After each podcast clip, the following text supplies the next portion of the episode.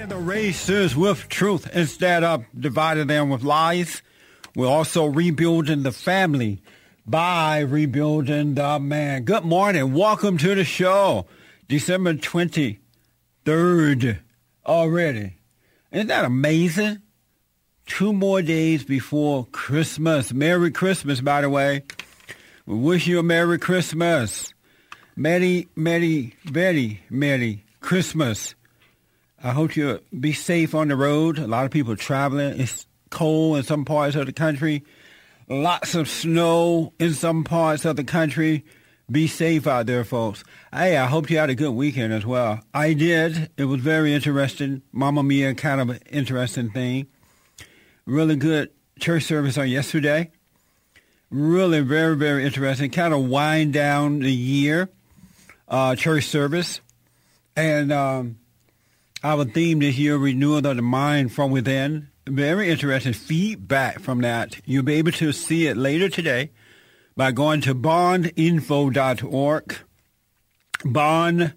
Bondinfo.org and log in after 12 p.m. at 12 p.m. today, Pacific Standard Time. All right, so check it out.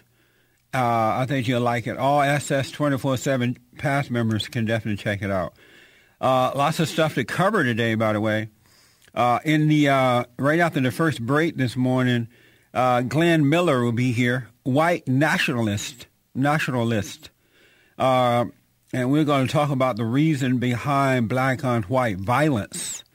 Also, I want to know what is a white nationalist. I have no clue. I asked my producer. He didn't seem to know, even though he booked the guy. Do you know what it is? Andre didn't know. Huh? James didn't know. James didn't know. Wow. He said he didn't. He better not know. No, I'm kidding. But he did not know, according to James. But we'll talk to Glenn about it. In the second hour, it's Monday, Preachers in the Pulpit Hour. Kenneth Tanner will be here, Church of the Holy Redeemer. Christmas is for worship, not concerned about the war on Christmas. Kenneth is not concerned about the war on Christmas. We're going to find out why in the Preachers in the Pulpit Hour, during the Preachers in the Pulpit Hour, next hour. And third hour, love as Christ loved you. Isn't that amazing? Love as Christ loved you. No need for a black Santa, a black Messiah.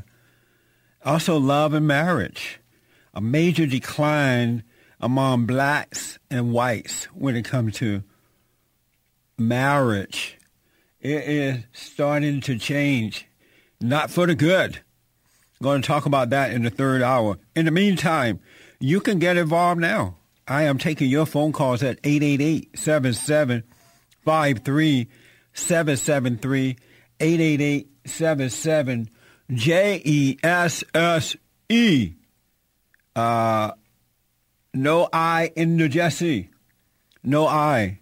Hands off my white Santa. I want my white Santa to stay white. I grew up with a white Santa. I want to keep it that way. Isn't that amazing?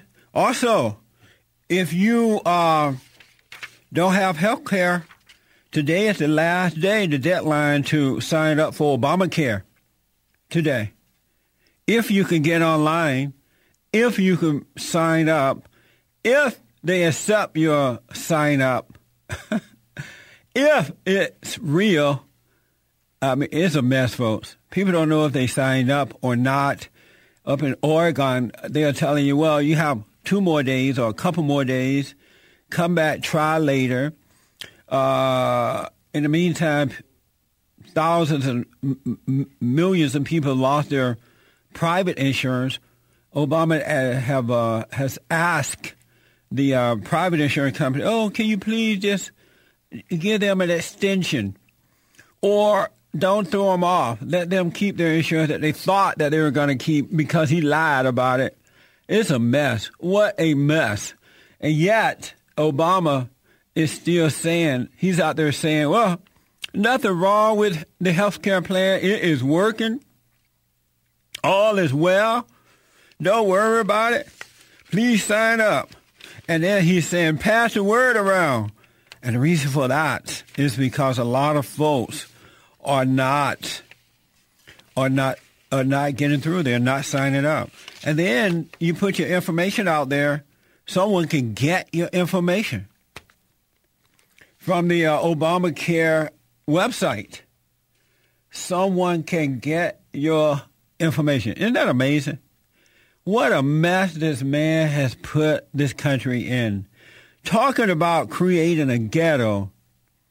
I told you, and I'm sorry to have to rub it in. I really am. I wish I didn't have to. But I told you that Obama would turn America into a ghetto. Lo and behold,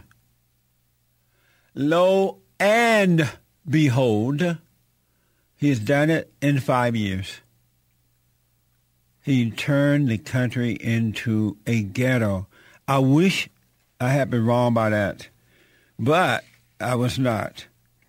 Later on, we have a soundbite from Barbara Walters being interviewed. She said that they thought Obama would be the next Messiah.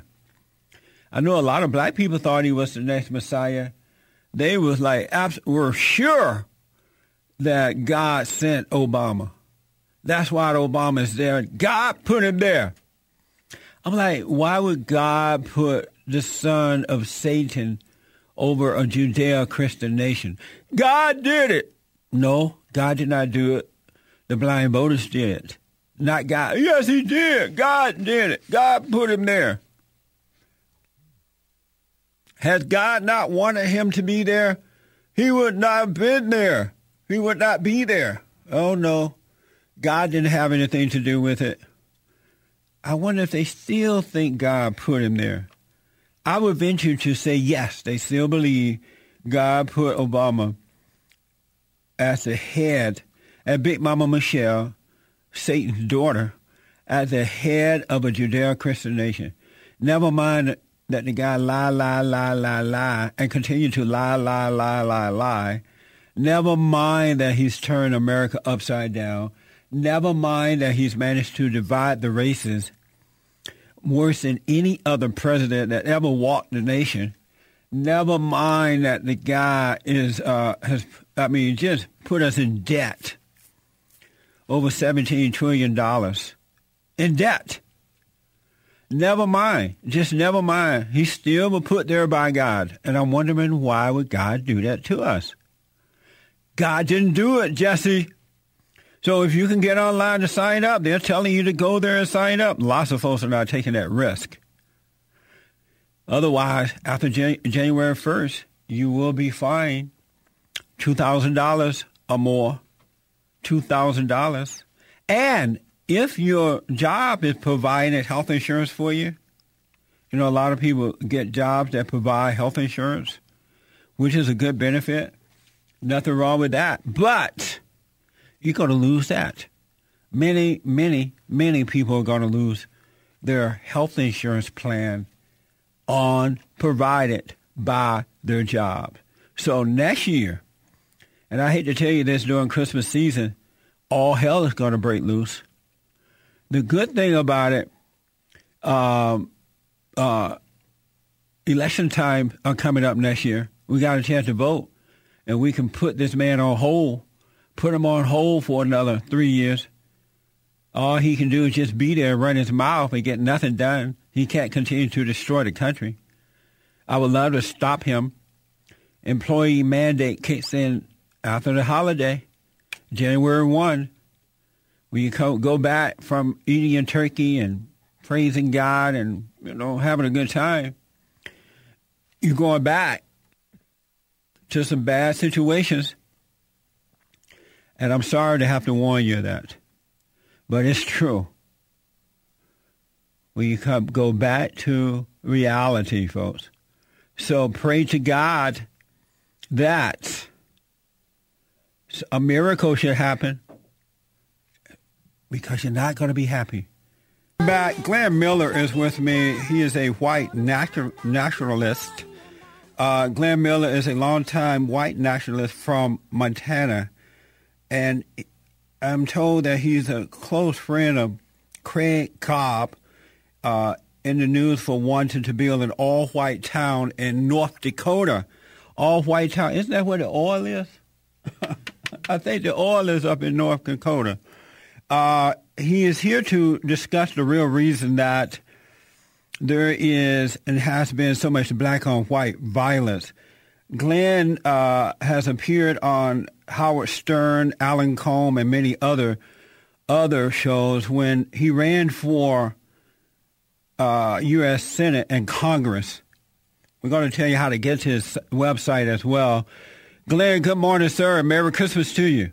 Yeah, good morning to you, too, Jesse. I'm a long-time fan of yours, you might be interested in knowing.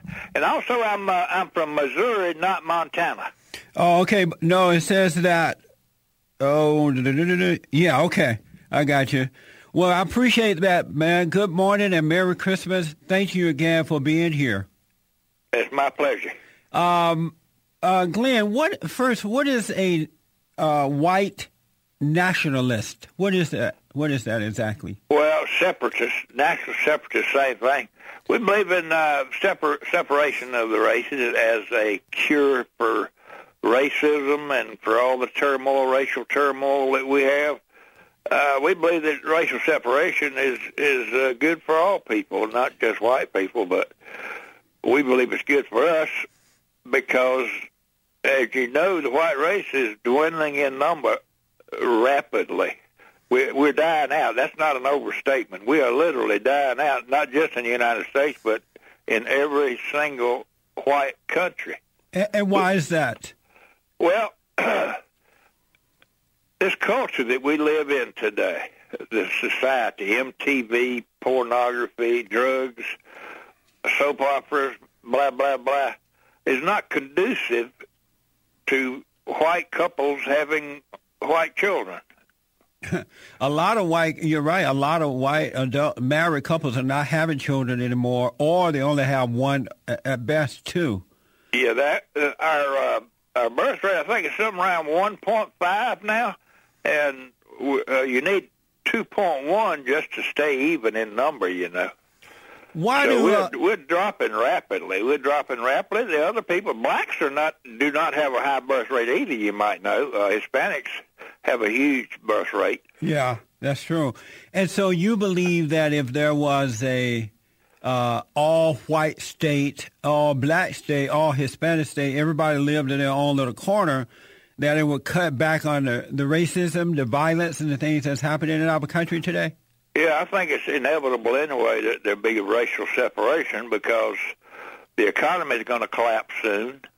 That means welfare and food stamps and all the other good is going to be cut off, and that's going to trigger widespread riots, murders, massacres, slaughters, bloodshed, the race wars coast to coast.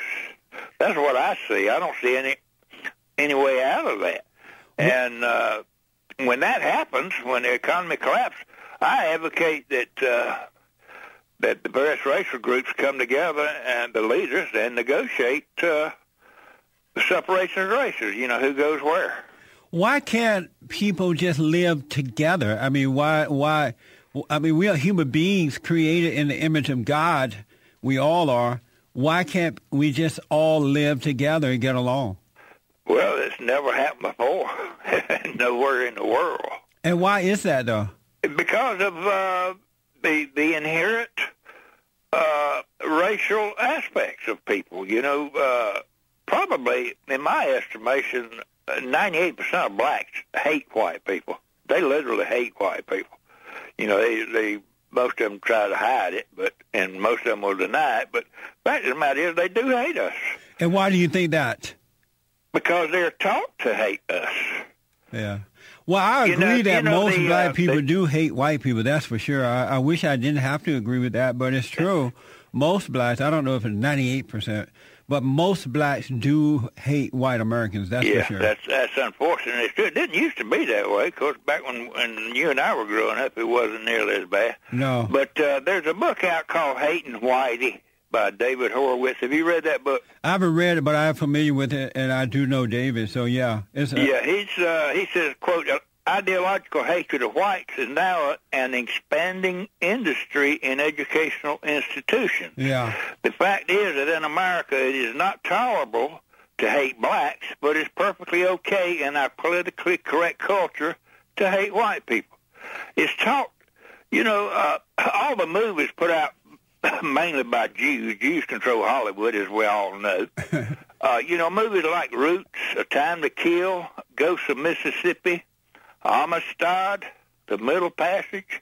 There are countless movies, documentaries that teach white people to hate us. You know, they show scenes, for example, in Amistad, I assume you watched that movie, of white men beating naked blacks who are chained. They're chained together naked, and white men are beating the hell out of them with whips. Women, too. Women are laying down in that movie naked, being beaten by white men. One of them has a little baby in their arms.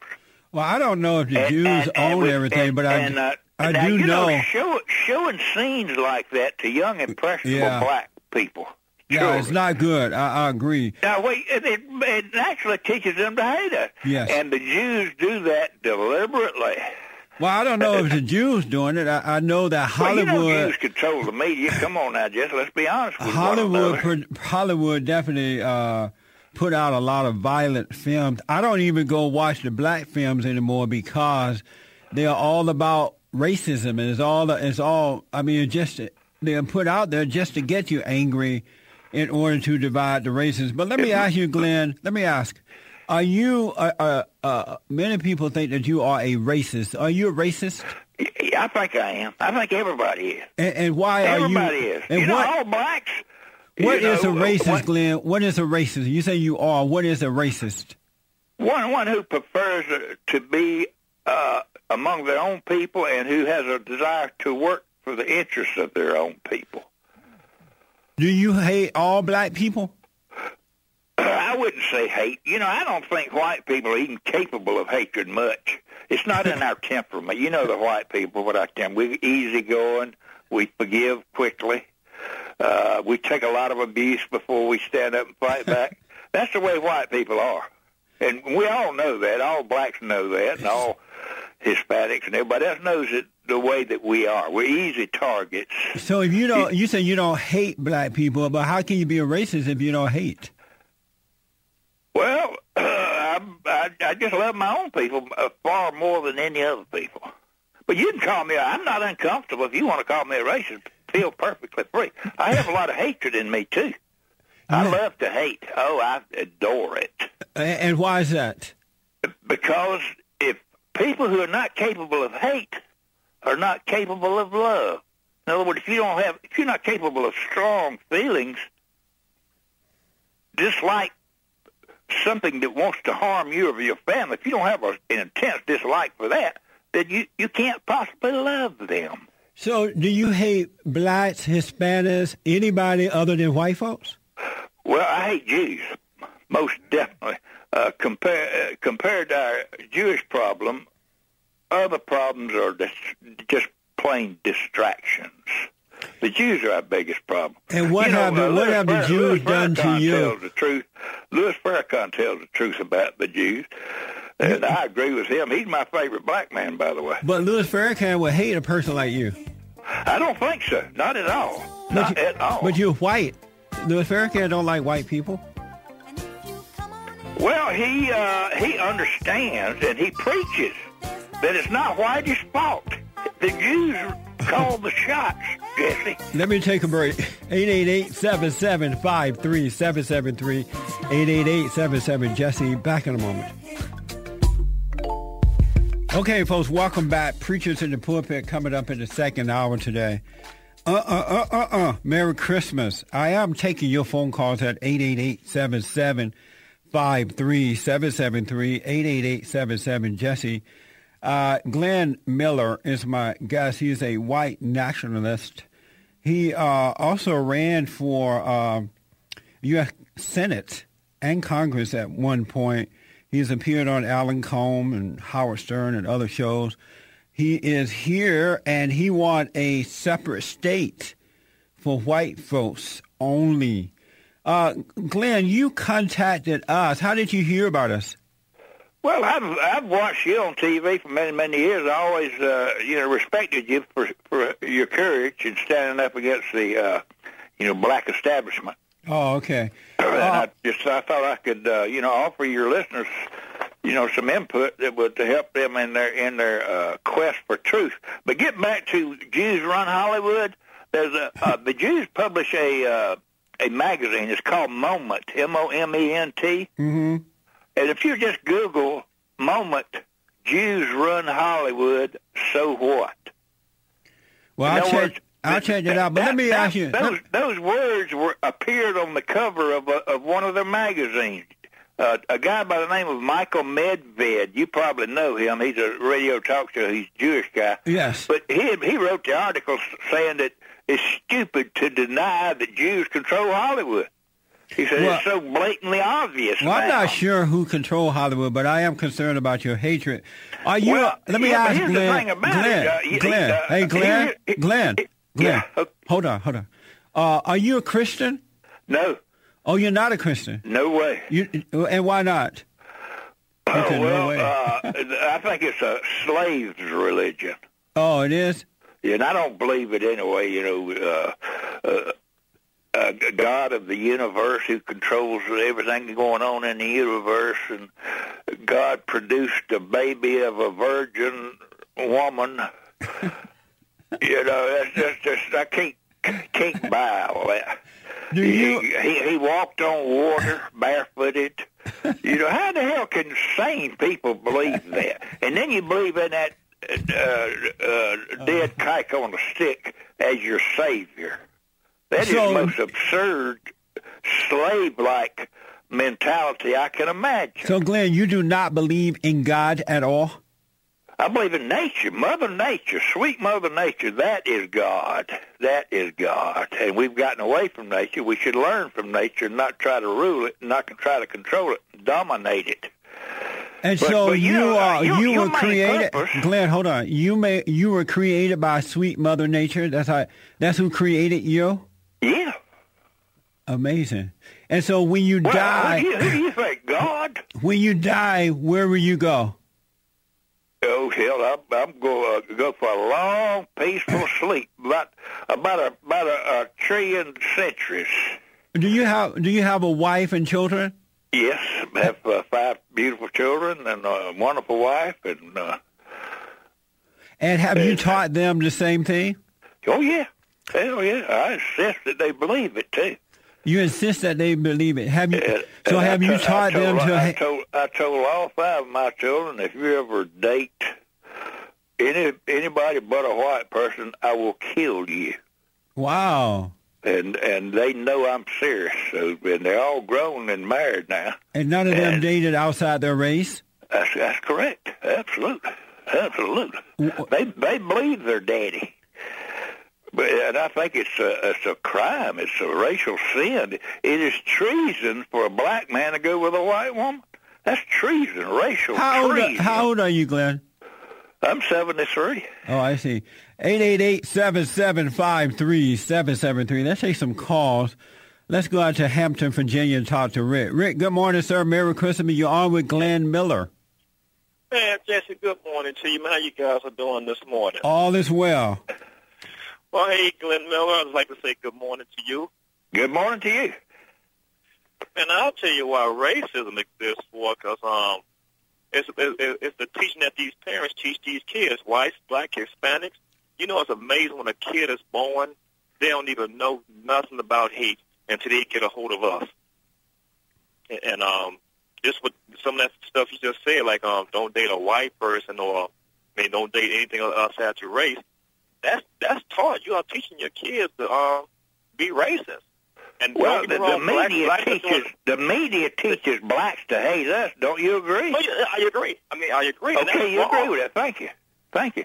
See, that is our main problem. I'm trying to get across to Jesse. He's trying to reduce black on white crime, and I'm telling him that he can't do that because the masters of the media, who are the Jews, deliberately incite racial hatred among white. But it's not the Jews' fault that blacks are hating white people. You can't blame that on the Jews. I just named you a list of movies that incite racial hatred, and every one of them was produced by Jews.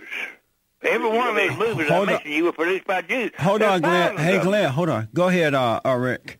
Yeah, it's just like, too, it's just like Farrakhan is blaming Jews for the financial plight of blacks. The Jews don't have anything to do with that. You can still love despite what they're exciting. And you know, I can't even blame that on the Jews. Well, I wish you black people would show a little bit more love, but according to crime statistics, you don't have a whole lot of love for white people, and I do you.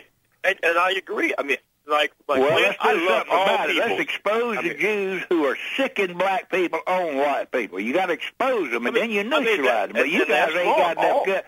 Y'all don't have the guts to stand up to the Jews. That is the bottom line, sir. I mean, I can tell anyone that's being racist. I don't care, Hispanic, Jew, whatever. If you being racist, everybody's racist. What's the matter with you? Come on now, everybody's racist. All blacks want to do what's good for black people. All Hispanics want to do what's good for Hispanics. But I disagree with you on that, Glenn. What are you talking about? I disagree with that, too. I'm not like that. But, Glenn, there are blacks and whites and Jews and Hispanics and others who want to do what's best for the country. Not what's best for some race. Yes, you do have some racial people in this country, but all blacks, all Jews, all whites, and all Hispanics are not racist. Yes, sir. I'm not, and I'm like I said, 98%. Look at blacks vote black, for example. They vote for the politicians that promise more for black people. The Jews vote for politicians that will promise to do more and more for the Jews. And who do the whites vote for?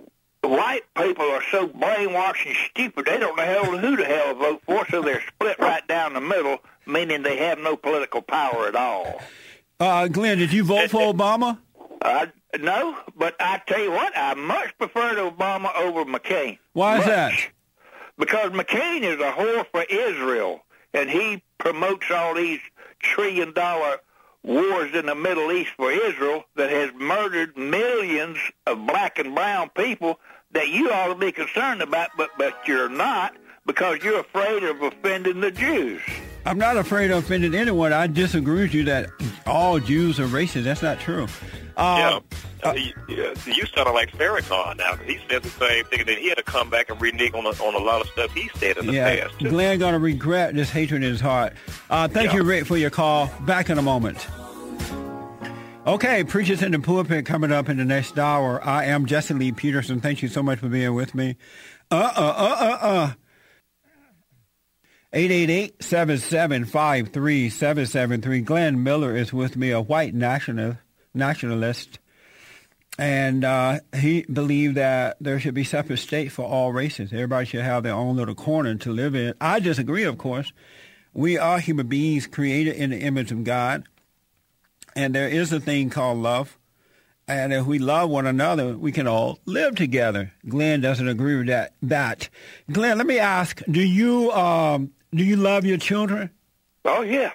And so how are you able to love your children but hate other people? You can't have both. Yes, you can too. No, you cannot have love and hate. You either have one or the other. You can't have both. Well, you already agreed that the white race is dying out.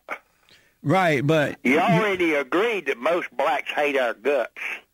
You already agreed to that. But that doesn't justify you hating back. You'll hate it back. So my point is, let's separate.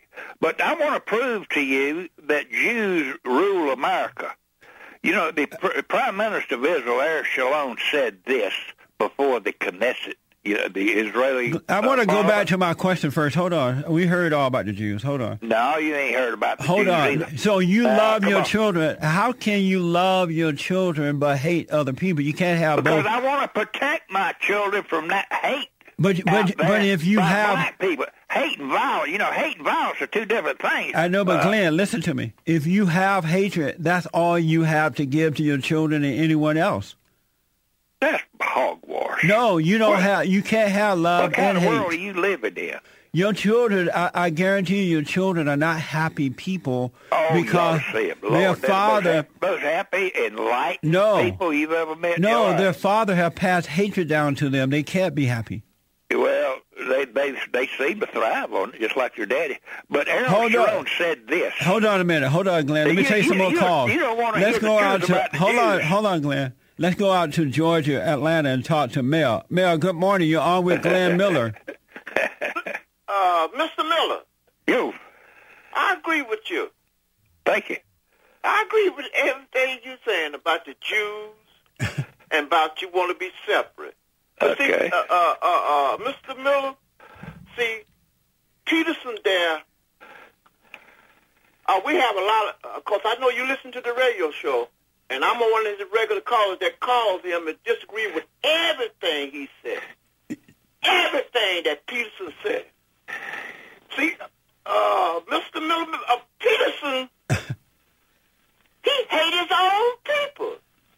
He hates his own color, black people. He hates us. How in the world can he tell you about the way you want to have your own people? He can't tell you. How? Why do you about the Jews? And I believe what you said. The Jews do control this country. Hey, Mel, so like you said, that's a smart African American. They own the banks. They own Wall Street. They own everything in this country. And Jesse's afraid to say it.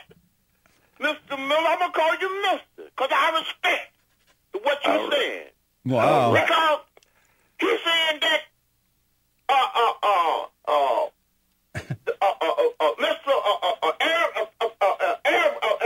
The Muslim man that he's your good friend. Oh, Louis Farrakhan. He thinks the same way like you do. You talk about Farrakhan? Yes. Oh, Mel, let me ask you: you hate Jesus too? We not talking about what the hell that got to do with anything? You know what? They consider Jesus is a Jew. So, right, Jesus is a Jew, but Mel, let me ask you. Mr. Miller, do you think Jesus was a Jew? What's the question? My question is this: Peterson saying that Jesus was a Jew. How can that be? I thought his father was God. See, his God is Mel. See, you're a liar. You know what? I call him a liar. Hey, Mel, do you hate Jesus too? Mel, do you hate Jesus? Do you hate Jesus, Mel? That's not the question. That is the question. That's what I asked. That's the question you asked me. Yes. Dead kike on a stick. Do you agree with that, Mel? That's unbelievable, isn't it? Do you agree with that, Mel? Look, I agree with we do have a God, but when it comes to God, he's a spirit. That's the only thing I ever was taught. He's not black. He's not white.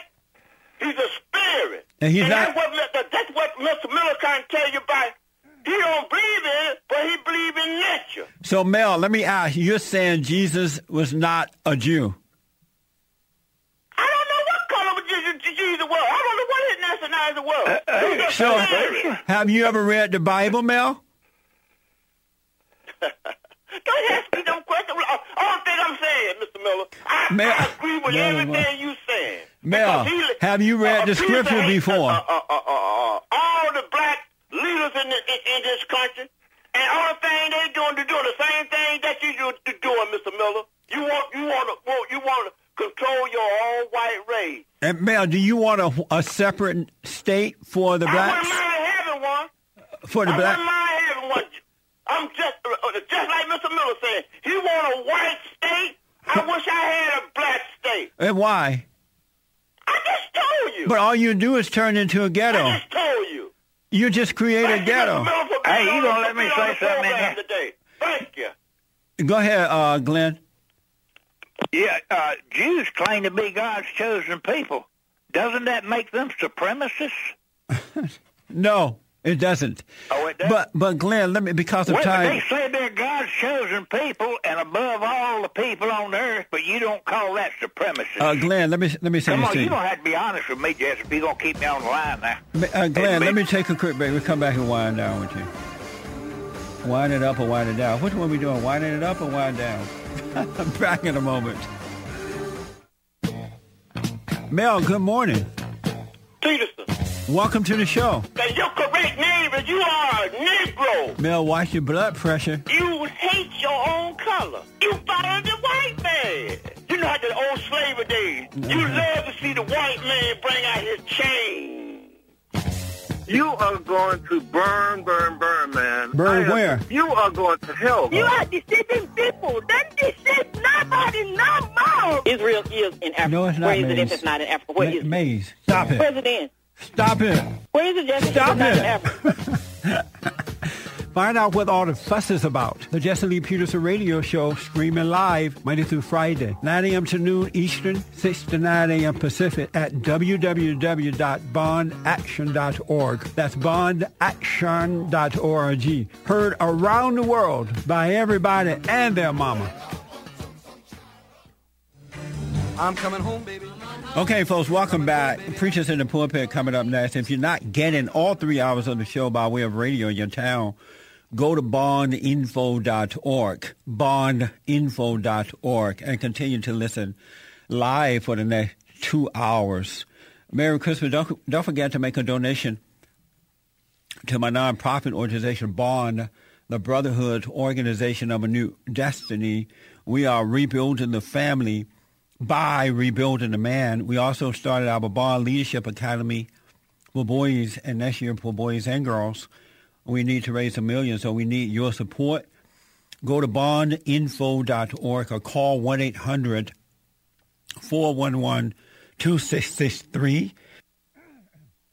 1-800-411-BOND. And thank you for those to those who have already donated and those who are thinking of donating. I do appreciate it. Glenn Miller, do you have a website you'd like to give out? Yeah, thank you for the opportunity. My website is WHTY.org.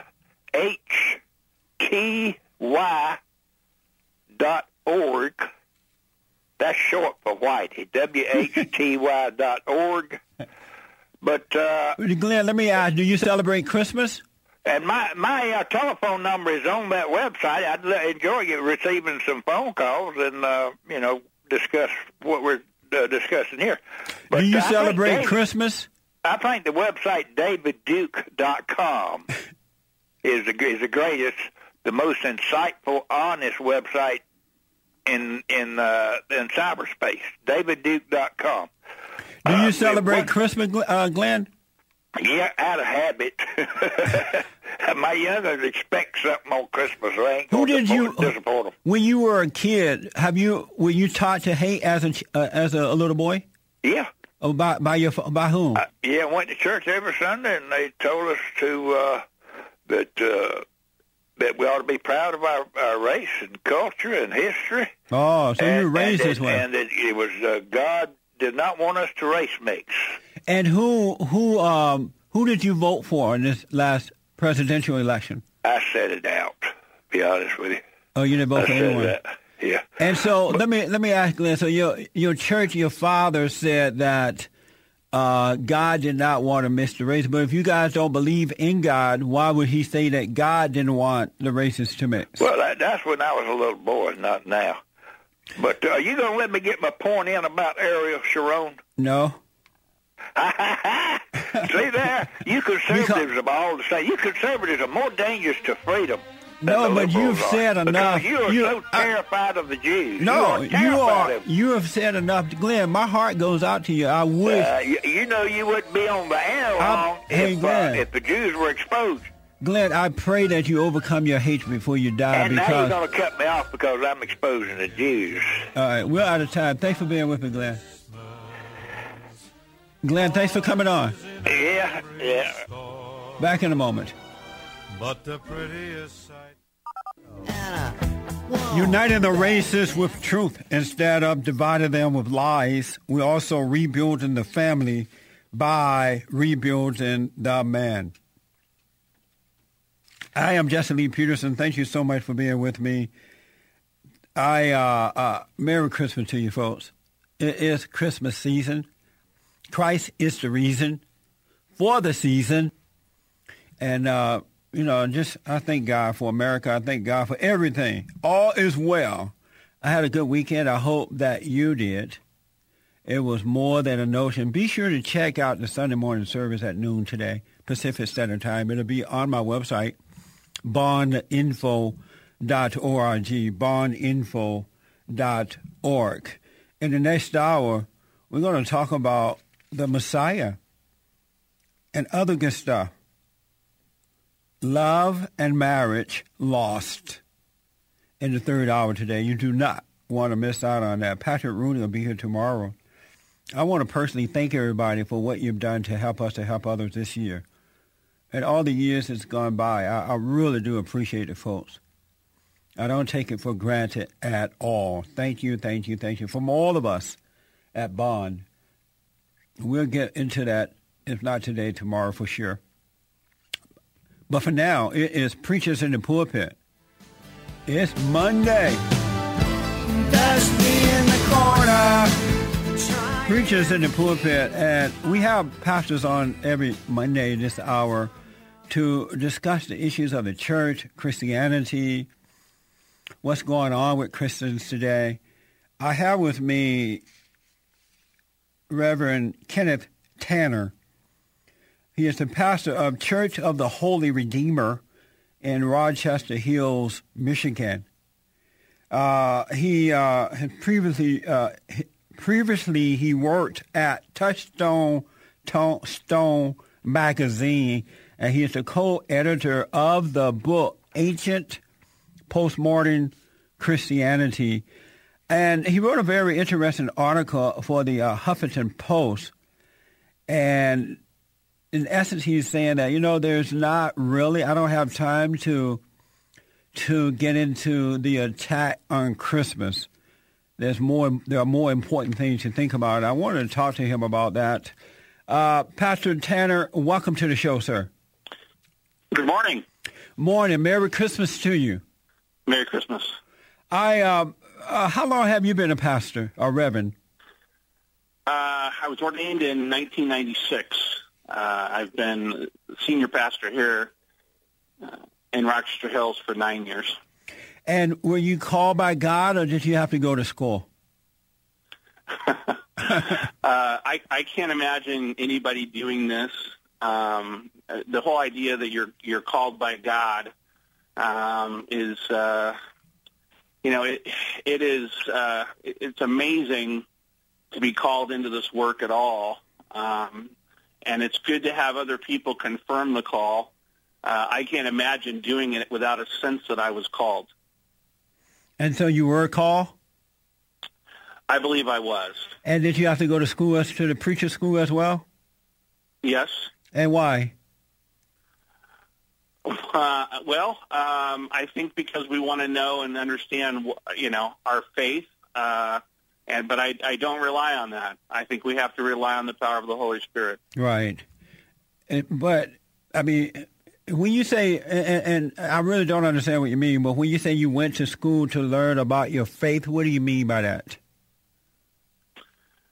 Well, we went to, you study and understand what it is. First of all, Jesus Christ is the center of my vision. And I believe I'm called to preach his gospel.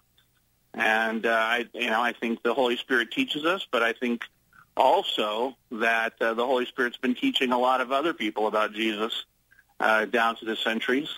And the Holy Spirit's been at work in the church for a long time before I showed up. So I want to understand their encounters with Jesus Christ. I want to understand the disciples' encounter with Jesus. Did Jesus go to school to learn what God would have him to do? That's an interesting question. A lot of people speculate that he did study with some learned people of his day, but of course as God in the flesh, he understood all mysteries. So is there any proof that Jesus went to school to learn what God would have him do? Is there anything, any proof that he went to school to see what God would have him to do? I think that there is some evidence, but I'm not. That's not my area. But anyway. But you think that there is evidence that God, Jesus went to school to learn what God would have him do? It's not. That's no. I don't know of any evidence about that myself. Oh, okay. And I read that you were married with 7 children. I am. Congratulations. Are you Mormon? No, I'm kidding. No. We actually have a young man. My brother's son lives with us as well. So there's 8 children at the house. We love it. I love a big family as well. I have an extraordinary wife. Are you the head of your wife?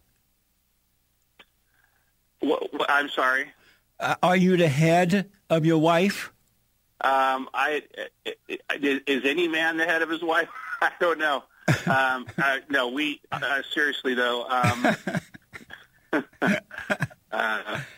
thought we were going to talk about. I thought we were going to talk about Christmas. Yeah, we are. We just need to know you. You know, a lot of folks don't know who you are, and it's get a better feel of who we're talking to. And so, are you the head of your wife? Exactly sure what you mean by that. Christ is the head of our marriage. No, I'm asking, are you the head? Are you the head of your wife? I think you're asking me if I lead in our home. No, I'm asking, are you the head of your wife? I believe that Jesus Christ is the head of our home and the head of our marriage. I think marriage is supposed to be a revelation of God Himself, and 3 persons, Father, Son, and Holy Spirit, in which everyone is in relationship with each other, a divine community that is in relationship with each other by laying down their interests, their life for each other. And I think that is what marriage is about. I think you may not be aware, but I'm black and I'm a little slow. Yes, sir. And I'm slow, so I need to know a yes or no to my question, because it doesn't sound like you're answering the question. The question is: are you the head of your wife? I lead as Christ teaches us to lead, which is to lay down our life for our wife. But you're not answering the question. Are you the head of your wife? Yes or no? I don't think I have a yes or no answer to the question. And why not? I guess to me it's not an important question. To me, the question is, do I lay down my life? No, that's not the question I asked. Paul talks about for my wife and children, and I hope I do. But that's not what I asked. I asked where you're the head, so you can't answer that question, right? I think Christ is the head of our marriage. That's how I'll answer the question. But you don't know. But you don't think you're the head of your wife. And Christ. Do I want to go on? Do I want to go on record on radio? No, I'm seriously. No, Christ is the head of What would happen if you said yes? To follow his leadership. What would happen to you if you said yes? I'm the head of my wife. What would happen to you? Oh, nothing. She's wonderful. She's a brilliant woman. I bet.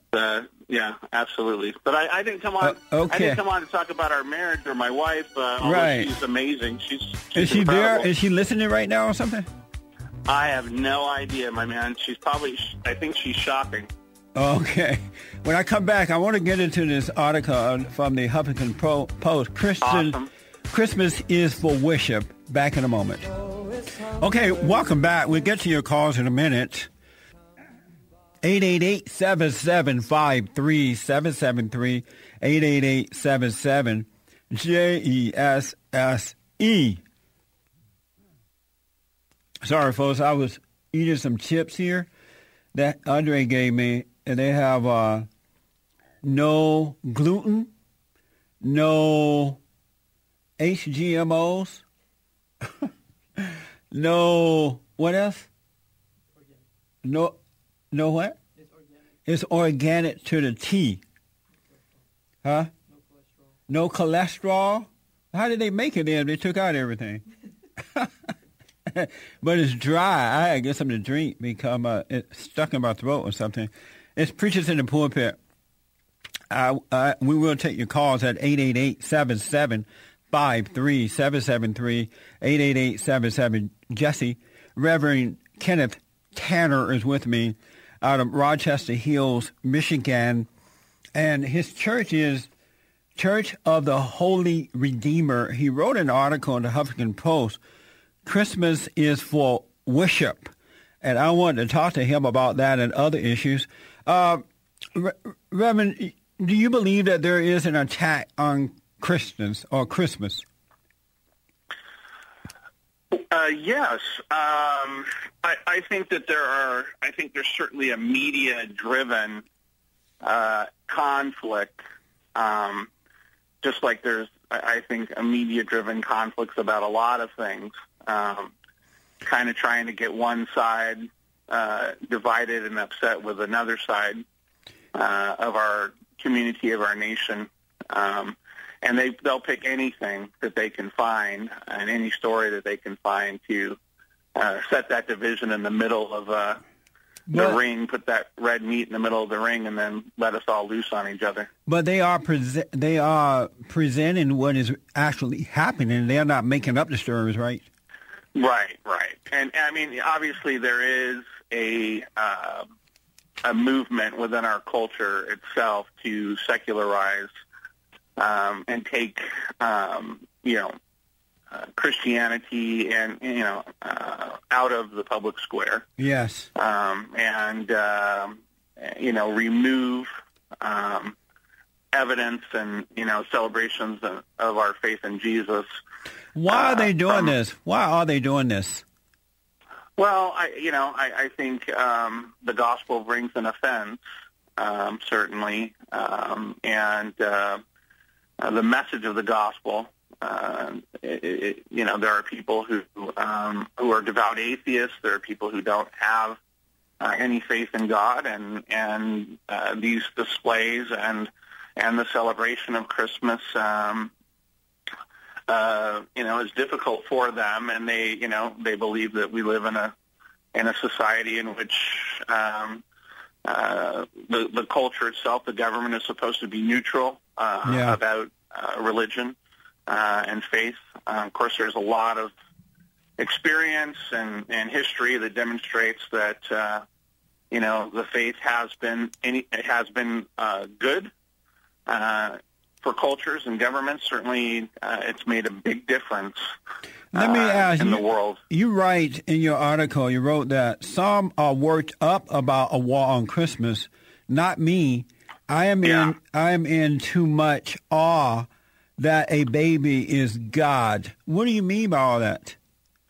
What I mean is that the vision of Jesus is what consumes me, and that his coming, God, the one who made everything that we see, the one who upholds everything by his power, who spoke everything into existence, chose to reveal himself to us by becoming what he made and for our salvation and in order to redeem the creation and bring it back to all things back to himself. And that mystery is such a great mystery and such a joyful thing that that's what consumes my vision. And I want to get people in touch with this God who loves us enough that he would come as one of us in such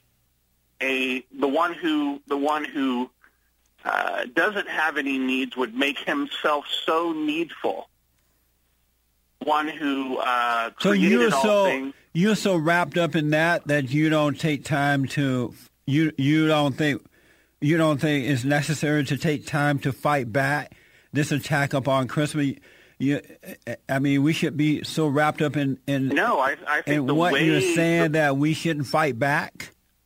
No, I think the way that we, I guess the word, the way we get back to this season being meaningful in our country is for Christians to worship God at this time. And, you know, and not fight back, not deal with the attack. We should just be worshiping God and not deal with the attack on Christmas. I think the way to deal with it is by Christians making worship of God at Christmas. And it doesn't matter what, you know, it doesn't matter exactly when Christmas took place. It's the event, the birth of God coming to us in Jesus Christ. That is the most important thing. What is worship? And when you say worship, what do you mean by worship? What is that? I mean getting on our knees with the shepherds and singing with the angels and adoring and bringing gifts to him like the wise men did and bowing at this amazing mystery of this God who loves us in that way. And so instead of fighting back, we should be doing... Are you saying instead of fighting back, we should be doing that? I think that we should seek to protect our rights within the culture to freely exercise worship. And but, Reverend, let me ask, listen, are you saying instead of fighting back, we need to be on our knees worshiping and praising and be all into it instead of fighting back? Are you saying that, yes or no? I think the greatest way to fight anything is to be on your knees. So we should be on our knees worshiping while the children of Satan is attacking Christmas. I can't imagine a better way to fight the enemy in ourselves, in others, and Satan himself, and to be on our knees worshiping our God. Rather than fighting back. But there are other ways to worship. What's the purpose of having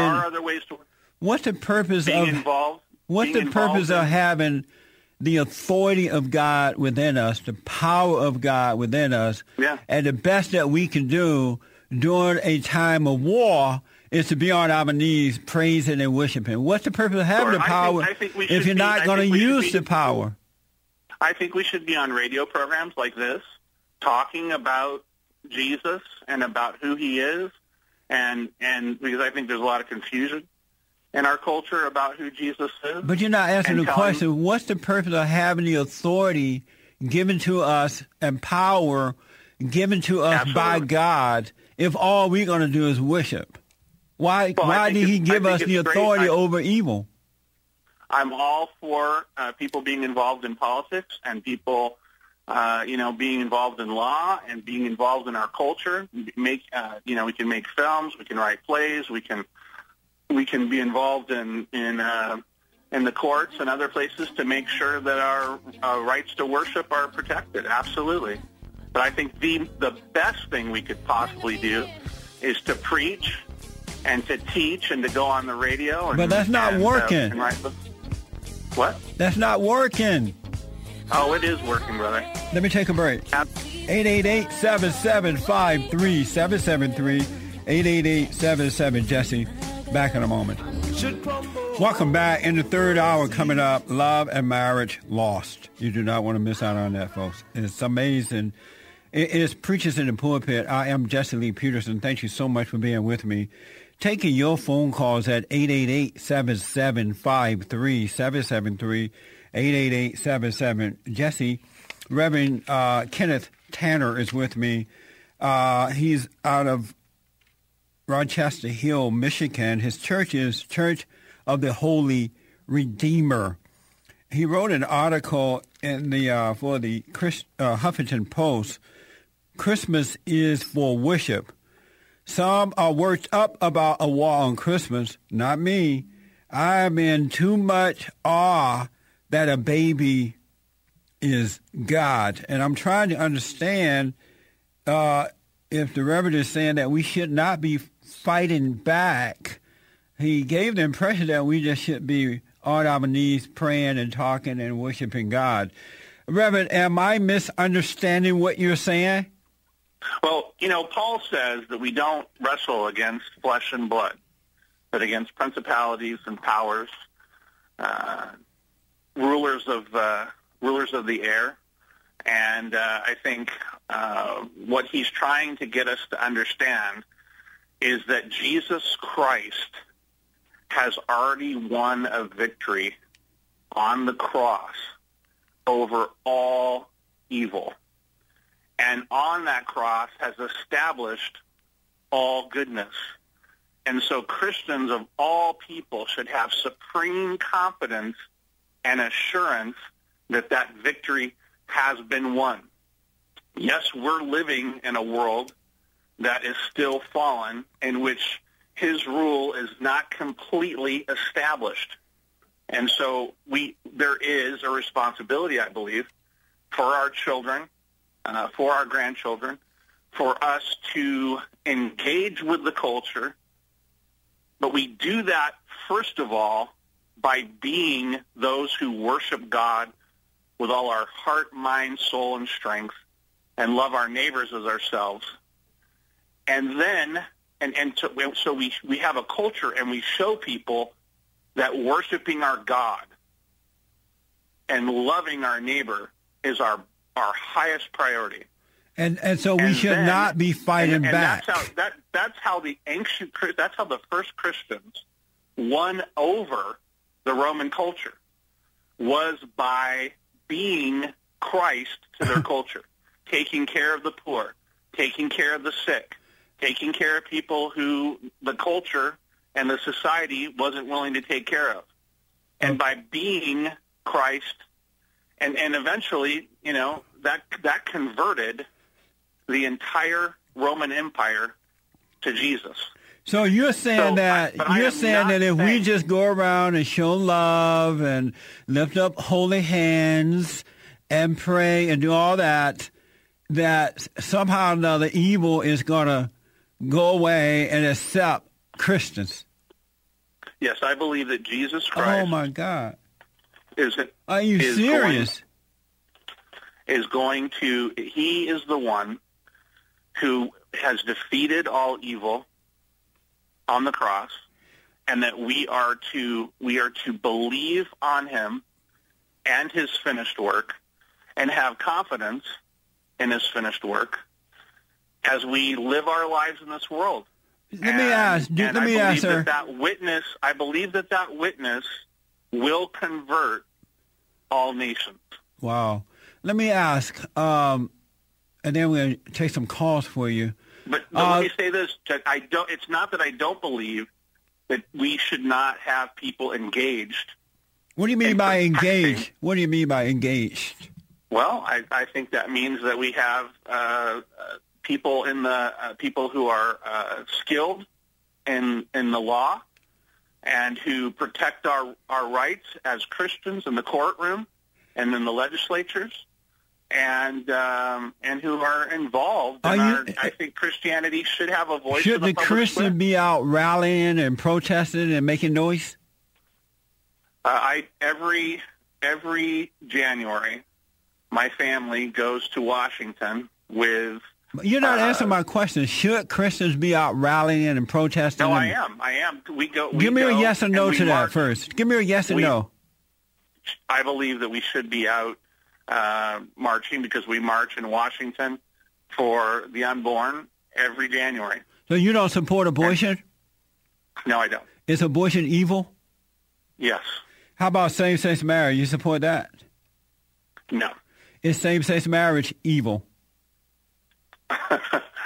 Is it? I don't believe that is God's plan. Is it evil? I believe that creation reveals that we're to be married, male and female.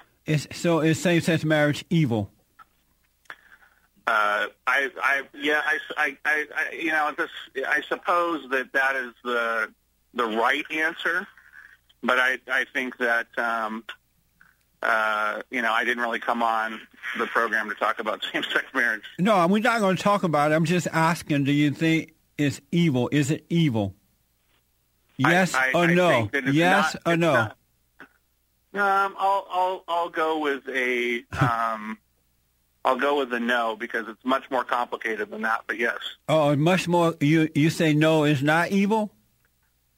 I'm saying that it is not what God intended. Is it evil? Not going to go there with you. You're not going to answer yes or no to that? No. Oh, okay. Amazing. Where's my America? I want my America back. It can't be much more complicated than evil. Evil is it.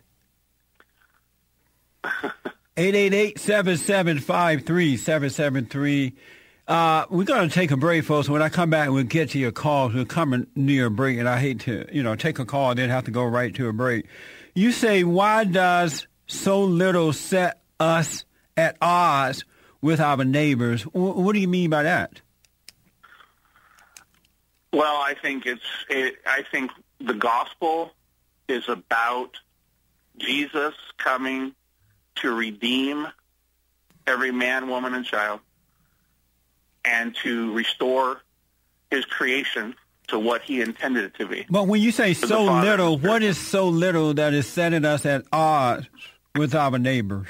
Well, for instance, I think, it doesn't matter whether we have a nativity crush in the middle of our, public square as if we as Christians are at the manger ourselves. Every Christmas and every day in our life, we're at the manger worshiping God. If it doesn't matter, then why are the children of Satan trying to remove it? It has to matter to somebody. Well, what I'm saying is the first priority ought to be that worship occurs in our hearts, in our communities, and that we're out there talking about this God. I need a drink and a quick decision. Reverend, when we come back, we'll take some calls for you. 888-775-3773. 888-77-JESSE. The church is gone. No more church. Back in a moment.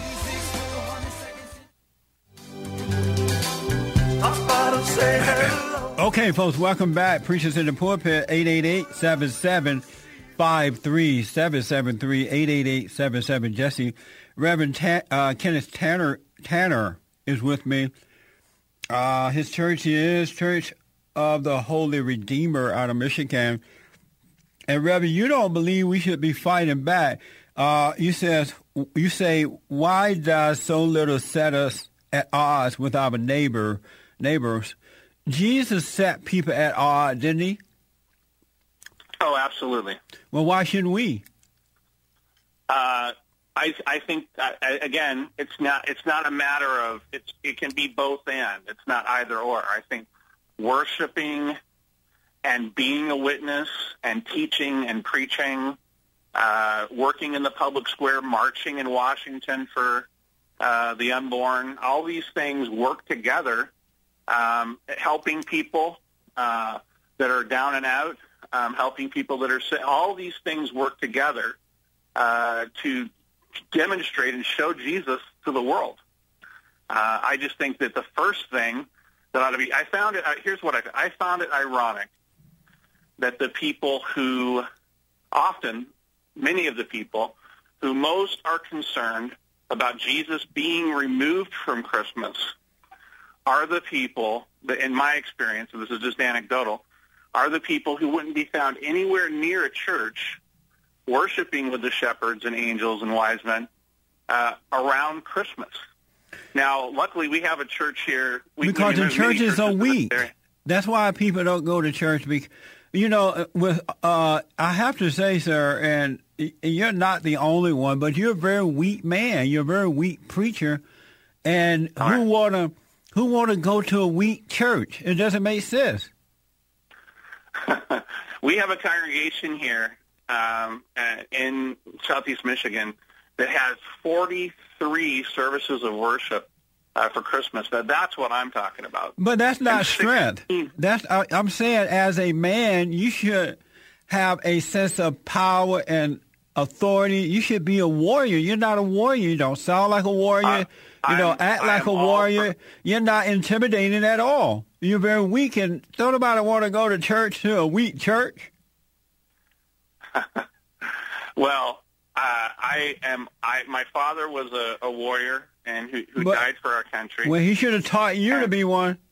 Well, and I believe that I think you sound like the Pope. I believe in the vocation of being a warrior. But you don't sound like a warrior. You want to just pray and just worship.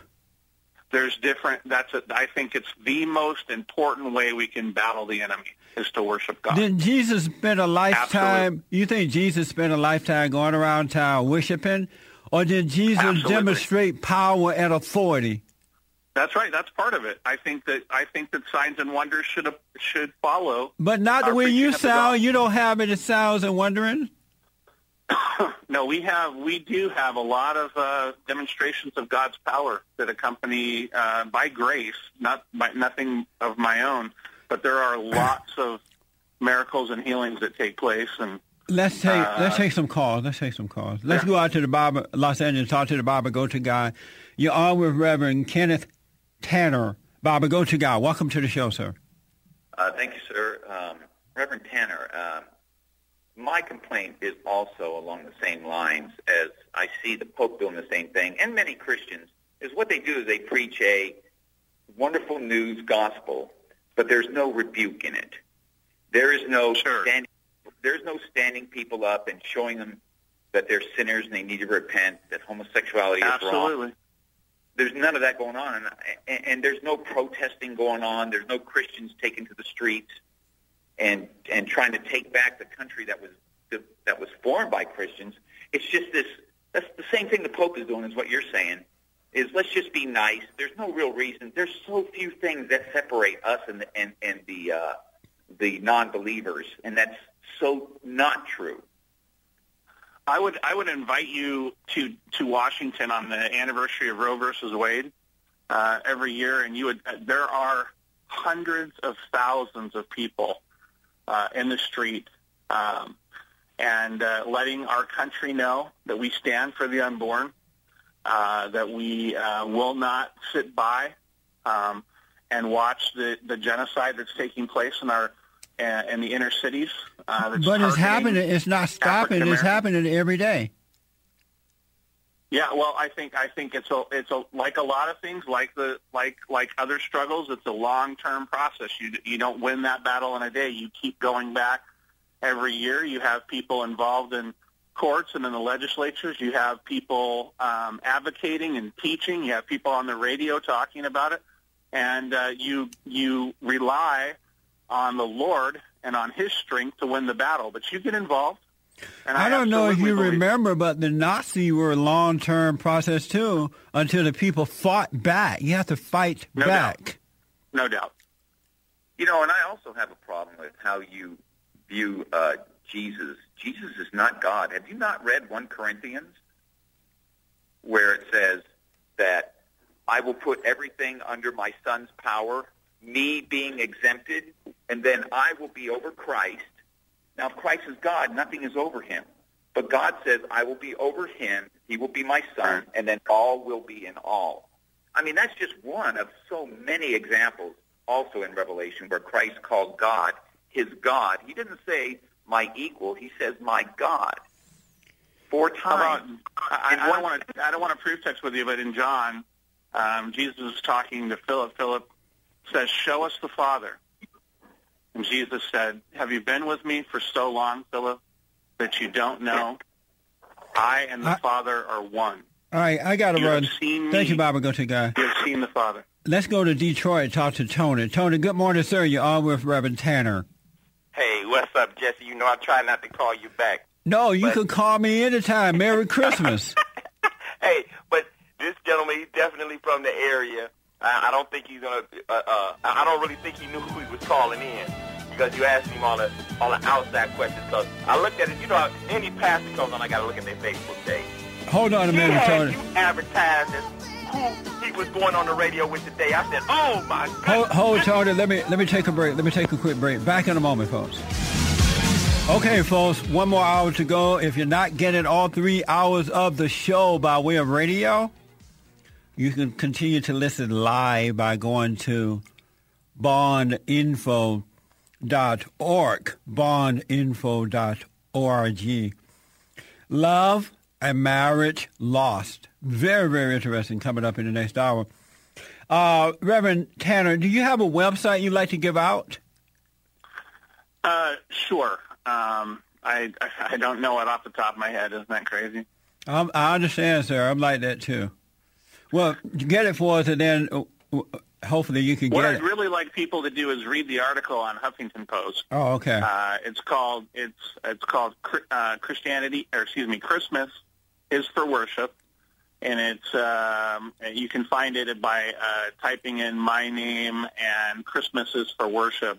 On the Huffington Post website. They can also get information about your book there as well, right? I don't think the book, which was published about a decade ago, is a collection of essays. It's still available. Okay. It's called Ancient and Postmodern Christianity, and it's a collection of essays in honor of someone who was a teacher in my life. All right. Tony, you still there? Oh, I'm still here. Buddy. Okay, I'm sorry, but we're running out of time. What's your question or comment for Reverend Tanner? It'll be real quick. Roe v. Wade is 40 years old. That's taking time, and abortions are increasing all the way. But, Jesse, it's Holy Redeemer Rochester Hills Facebook. You can find them there. But I'm just waiting for the question when you ask him, did he or did he not vote for President Barack Obama? That's all, man. Merry Christmas, brother, and I'll talk to you soon. Thank you, Tony. Did you vote for Obama? No, sir. And why not? Well, his overall vision for where he's taking the country is not one that I share. I agree with you on that. He's taking the country straight to hell. You agree? Well, I think that, you won't be surprised to hear me say this. I think that Jesus has won a victory over everything that is set against his rule. Jesus what now? You said Jesus what? Has already won a victory on the cross against everything that's set against his rule. And so my confidence and my assurance and my hope is in Jesus, not in the United States of America. And wouldn't Jesus want you to fight to protect the things that he have already won? That's why he gave us the authority to do that? Yeah, I'm not suggesting that we not withdraw, that we withdraw ourselves from the public arena like some Christians have done. Historically, there have been many Christians who've left engagement with the culture aside, but I don't believe that. I think we should stay engaged. Reverend Tanner, I also believe that the priority is worship. Reverend Tanner, worship of this God who became flesh. Thank you so much for coming on, sir. Merry Christmas to you. Merry Christmas to you. Thanks for having me. All right, buddy. Back in a moment, folks. One more hour. President Obama launching a campaign-style blitz to overhaul the nation's gun laws. This time, the words need to lead to action. That's why I've asked the Vice President to come up with proposals that I then intend to push without delay. Barack Obama ain't taking my shotguns. If he tries to fool my Beretta, he's got a problem. And the madness now! Mr. and Mrs. America, turn them all in. Gun owners are under assault, and the South Central LA Tea Party is leading the charge to protect the Second Amendment. We need your support to educate voters and push back against the gun grabbers in the liberal state of California and across the U.S. No matter your race or where you live, you can become a member and contribute to the movement. Visit the website at bondaction.org and click on the Tea Party tab to get involved today. From my cold, dead hands. Uniting the races with truth instead of dividing them with lies. We're also rebuilding the family by rebuilding the man. I am Jesse Lee Peterson. Welcome to the third hour of the show today. Thank you so much for being with me, folks. I hope you had a good weekend. I did. It was more than a notion. It was more than a notion. Be sure to check out our Explore Your Faith Hour Sunday morning services. It will be up at 12 noon today, Pacific Standard Time, bondinfo.org, bondinfo.org. A couple weeks ago now, I debated my next guest on Sean Hannity's radio show concerning gay marriage and, you know, how God's feel about it and what's going on with all that. I have with me Reverend Oliver White. He and I debated the issue. Reverend White stood up in support of same-sex marriage at his church there, and everybody left. I don't know if everyone left the church, but a whole bunch of folks bailed out on him. And so he and I are going to discuss that and salvation and God and faith and all the good stuff. It's Christmas time. Christ is the reason for the season. And we will get to your phone calls, folks, at 888-775-3773. Reverend White, welcome to the show, sir. Merry Christmas. And Merry Christmas to you. I totally appreciate you being here. Thank you for coming on. Oh, thank you. And if you hear a bit of hysteria in my voice, it's because it's December 23rd, and I haven't found a gift for my wife. Oh, man. Imagine that. Yeah, you're going to be in trouble. Down to the wire. But we'll find something. We will discover something. Yes, sir. You, I want to learn more about your ministry and what happened to your church. How long have you been a minister? 35 years. 35. And were you called by God, or did you have to go to school? Well, both. I mean, you know, the call is not the preparation.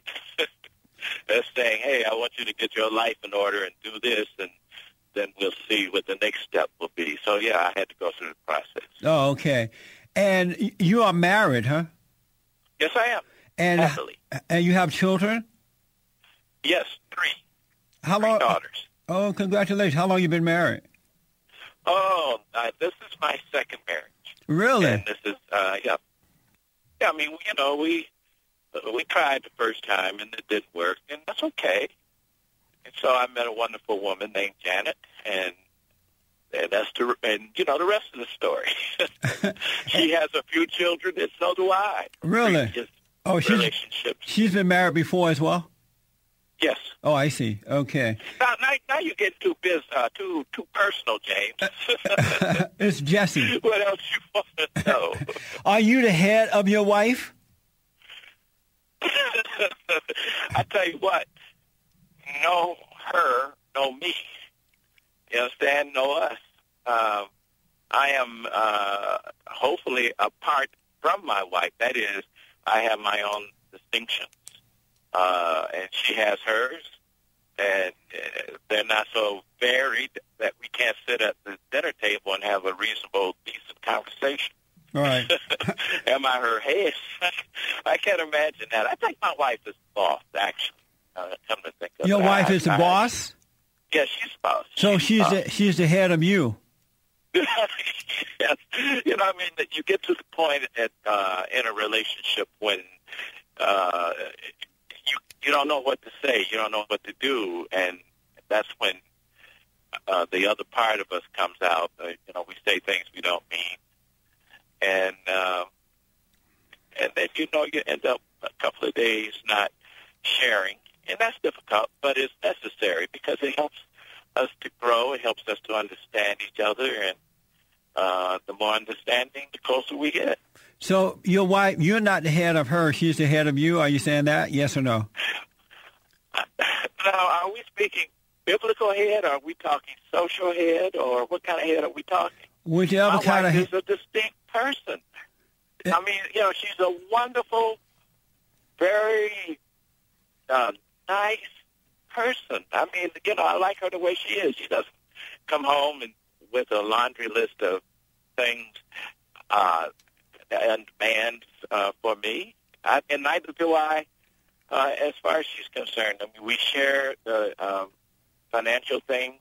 Well, let me ask this. The Bible says that the man is the head of his wife as Christ is the head of the man. Are you the head of your wife? No. Is your wife the head of you? No.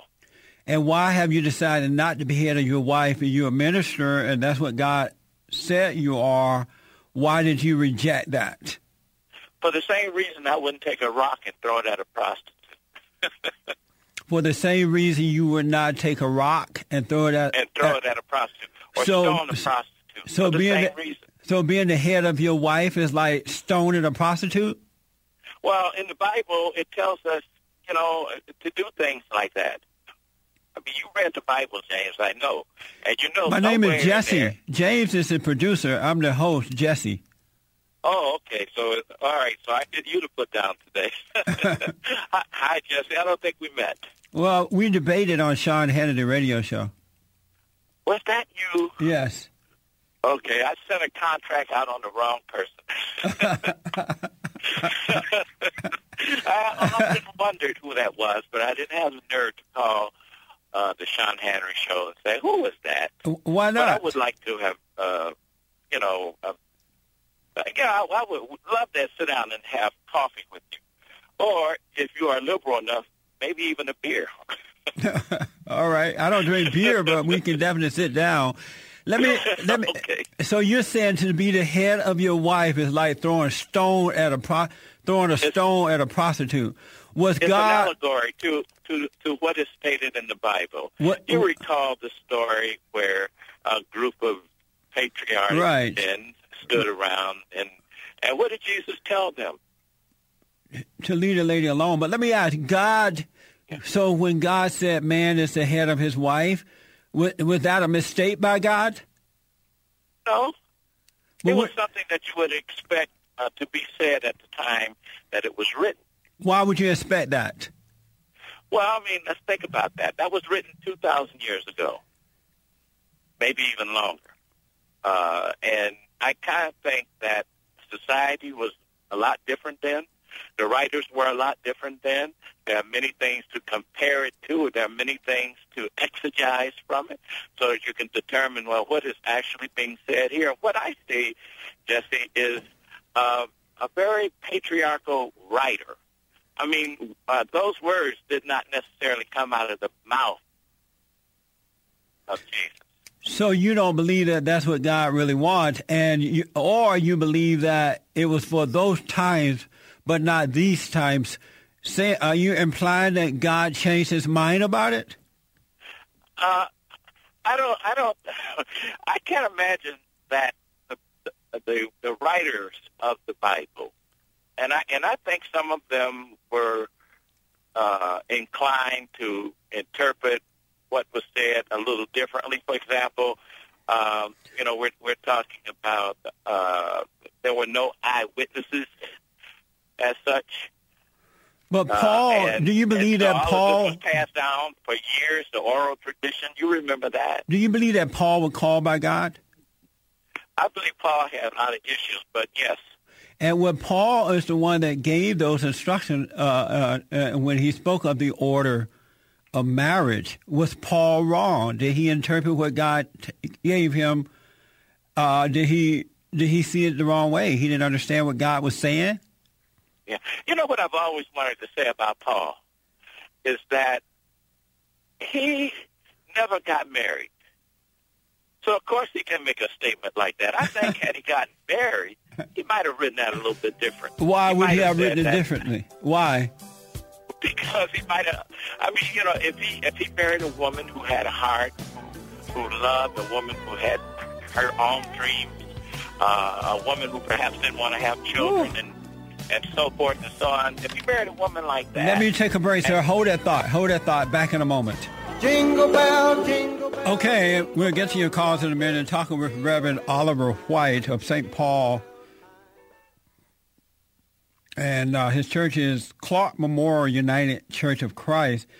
And he and I debated on Sean Hannity's show, Same-Sex Marriage. He supports same-sex marriage. Reverend, are you a co-pastor with a woman, Pastor?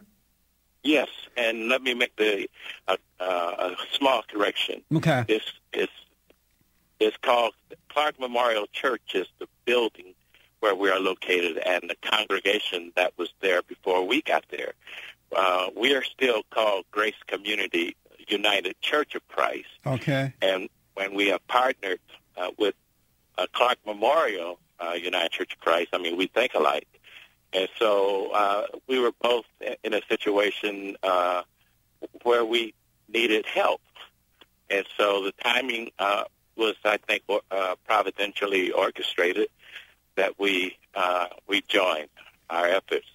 And eventually we will be one church. And, you know, we're trying to think of what will we name it and so forth. But we haven't gotten that far yet. Okay. You stood up in your church and announced that you support same-sex marriage, right? Loud and clear, yes. And what made you get up in church and say that? Because I thought it was the safe thing to say. Before I made that statement, I had prepared my congregation for a meeting that I was to attend on behalf of United Church of Christ. I was a delegate at our General Synod, which was in Atlanta, Georgia. I believe the year was 2005 or 2006. But in any case, I accepted and firm and had no problem with the same-sex marriage resolutions, which we passed as a denomination. Now, it doesn't mean that every church must do this now. I mean, we're not Lutherans. I mean, each church has the individual right to decide what they want to do. Why do you support same-sex marriage? Because I think it's time that we more or less de-gender God. You understand what I mean? It's time. No, I don't understand. De-gender God. What do you mean by that? Well, if we de-gender God, then God would no longer be confined to what we can see in our microscopes or what we can feel in our hearts. God is much greater than that in terms of what I'm thinking about. And if God is much greater than that, how could God be concerned about someone's gender or people of same-sex gender having a relationship? I mean, it's not as if to suggest that everybody who does that makes a choice to do that. You say that you want God. They're born that way. They're born that way? How do you know that? Well, I mean, I've been in the world for 70 years, my brother, so obviously I had to come across some people who were born that way, and, you know, I don't think that they're outright liars. How do you know they were born that way? God created male and female. Why would he create something like that? Well, because, see, you're talking about male and female, and that is really a part of the problem, is that people don't look at the sexuality of a human being. You know, we don't consider a human being the wholeness of a human being, more or less. And so we focus on, well, you're a man and I'm a woman, so this is what we do sexually, and in this position, and for this length of time, and for this purpose, to have children, and so forth and so on. And the writers of the Bible, I believe, Jesse, were concerned about the population. Population growth was a big thing back in the ancient Near East. And so it seems to me that a lot that is written in the Bible tends to support the patriarchal system in terms of, you know, making more of us. That was very important in Israelite society. Let me ask, how do you know they were born that way? Why do you believe that? We're back to that. Yeah, you never really answered that. How do you know that they were born that way? I don't know if you will ever really accept my answer, but I'm going to try hard, James, to help you. Jesse, I'm sorry. I'm going to try real hard, Jesse, to explain this as simply as I can. All right? I was born as a male with all the attributes and feelings that a male has. My feelings are for women. I could not see myself holding hands with a man. I cannot see myself having sex. Let's find out why, because I'm tired. Why do you think they were born that way? Why do you believe that? Well, why would, okay, the Bible suggests that their parents were cursed or something like that, and that's one of the, the things we read. But, James, if a person is born with three arms, Jesse, if a person is born with three arms, does that make that, is that person marked? You're not answering my question. Why do you believe that they were born that way? You're not answering that. There is a variety of human experiences, and there is a variety in terms of choices related to human sexuality. But what does that have to do with their being born that way, though? More biological than what we can realize. So you think God created homosexuals or homosexuality? You think God did that? Well, what I think is God is all-powerful, all-creative. No, that's not what I'm asking. Do you believe, as a reverend, that God created homosexuality? Now you're asking me, do I believe that God is responsible for every human being that has been born, and how many of us are on the earth? No, that's not what I'm asking you. I'm only asking, do you believe, as a reverend, you believe God created homosexuals? Yes. And why would he do that? What was his purpose? Because God created humankind. Is that in the scripture that God created homosexuals? There's a lot of things that are not in the scripture. No, I asked, is that in the scripture? Okay. But, Jesse, God created humankind. Humankind. And within humankind, there's a rainbow of varieties. I mean, we don't know it all, and we haven't seen it all. Why did God create homosexuals? You're not answering that. Well, because God is because God loves humankind. I didn't ask you about his love. He created a homosexual so he could love it? Well, I would hope so. Then why did he say that we should overcome sin? No, okay. Now, if we try to individualize God's creation in that sense, you would be asking me, did God create homosexuals? Did God create a person to murder someone? Did God create this or did God create that? There's a thing called free choice, and there's also the thing called just being human. I mean, just being born, being who you are. Reverend, do you support abortion as well? You support abortion? I support women's rights, and I support my right not to answer that question. You can't answer the question if you personally support abortion or not? Well, here's what I think about abortion. I'm going to break out of my mode of secrecy about myself and tell you that if one of my daughters had been raped and was pregnant as a result of that rape and was very young and could not stand to bear a child, I mean young, like 21, an adult, able to make her own decision. If she made a decision to do that, I know that the person who is going to suffer the worst pain from that decision is her, having given up a child. Let me take a break, Reverend. 888-775-3773, 888-77-JESSE. Back in a moment. As a young man, when I realized that pain leads to gain in physical health, I decided that I'd exercise in some form for life. It took me a bit longer to realize that emotional and spiritual pain also have a value. At one time, I wished that I could avoid society, but thanks to the counseling of Reverend Jesse Lee Peterson, I now understand that emotional and spiritual pain are exactly what I need to grow. No, I don't go looking for trouble, but by being my true self, it finds me. Those people and situations I once feared and dreaded are the very stuff from which I now grow, thanks to Jesse Lee Peterson's counseling and spiritual guidance. For your sake and sanity, get it for yourself by calling 800-411-BOND. That's 800-411-2663. 3.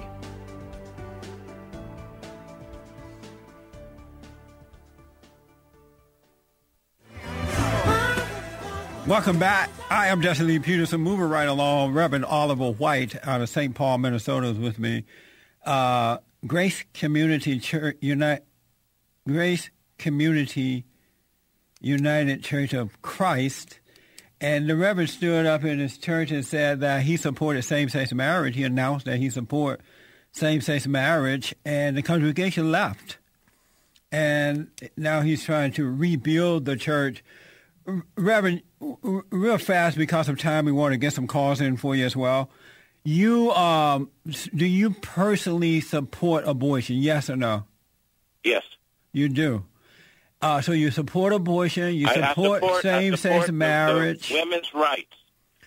I support women's rights to make that choice. But you are for it as well. I do. What? Say it again. You personally are okay. You're okay with abortion. You think it's fine?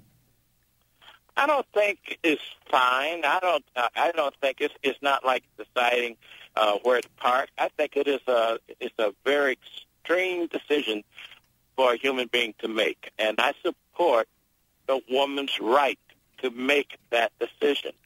That's what I support. If your wife were pregnant with your child, would you support her right to abort your child? At this age, I probably would. How about when you were younger? Would you support her right to abort your child?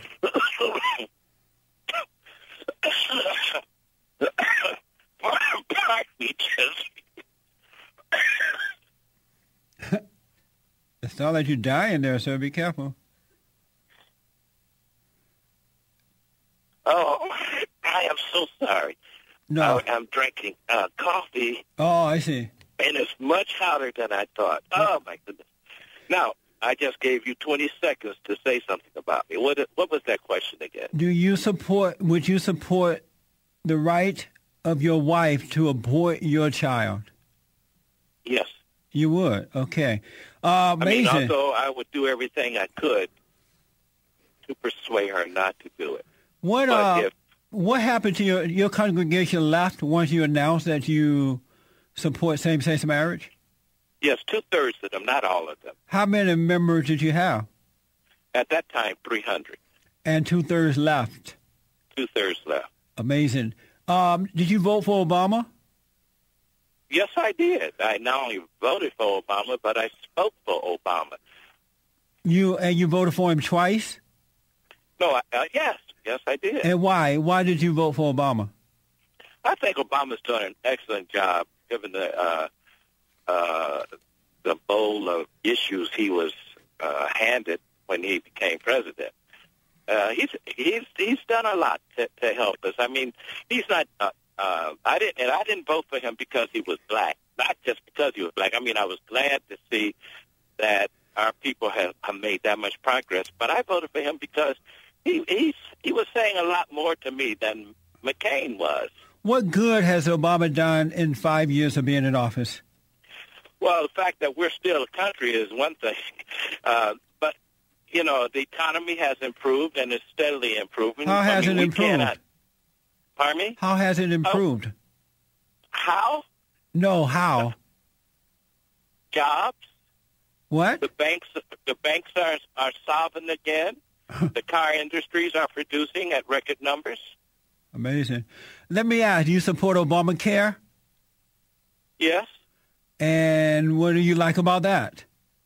Well, you know, I haven't read much about it, but what I know about it, at least it offers an opportunity for, you know, everybody to have enough insurance to take care of the issues of what happens to us as human beings. Now, everything may not be perfect with it, and it's going to be a lot of shaping and reshaping before we get it right. But at least it was a great step in the right direction. I mean, he didn't do it, to hurt people. He did it to help people. So I'm going to wait and see how it pans out, and I think it's going to be okay. You know, you said something interesting. You said that yes, you voted for Obama, not necessarily because he's black, but yet you were glad to see that he's black. and that your people have made progress. So are you saying that your people vision was Obama, and do your people consider that progress?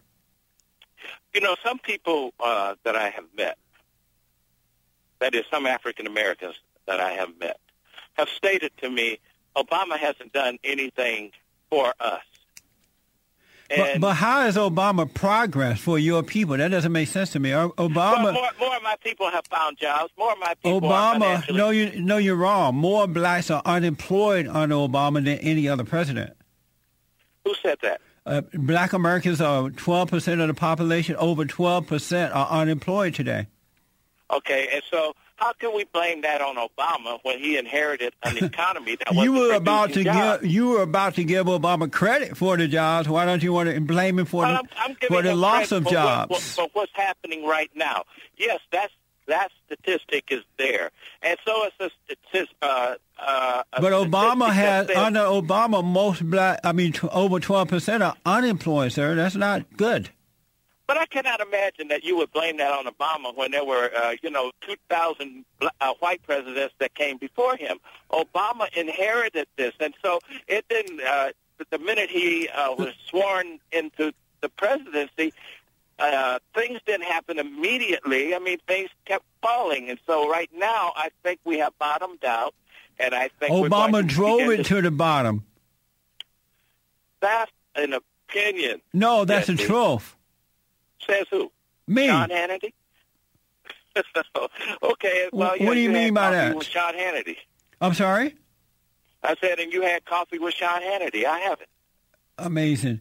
Reverend, why do you think you are called by God? There's nothing about you at all that indicates you are called by God. You support every sin on earth. You don't stand for righteousness at all. I mean, what made you think you've been called by God?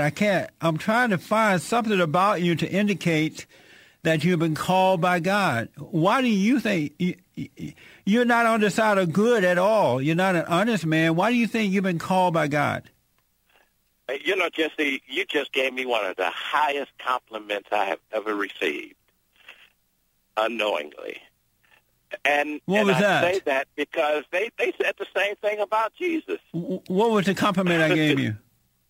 Well, you said everything about you is not doesn't. You support abortion. You support same-sex marriage. You proudly supported and voted for a godless president.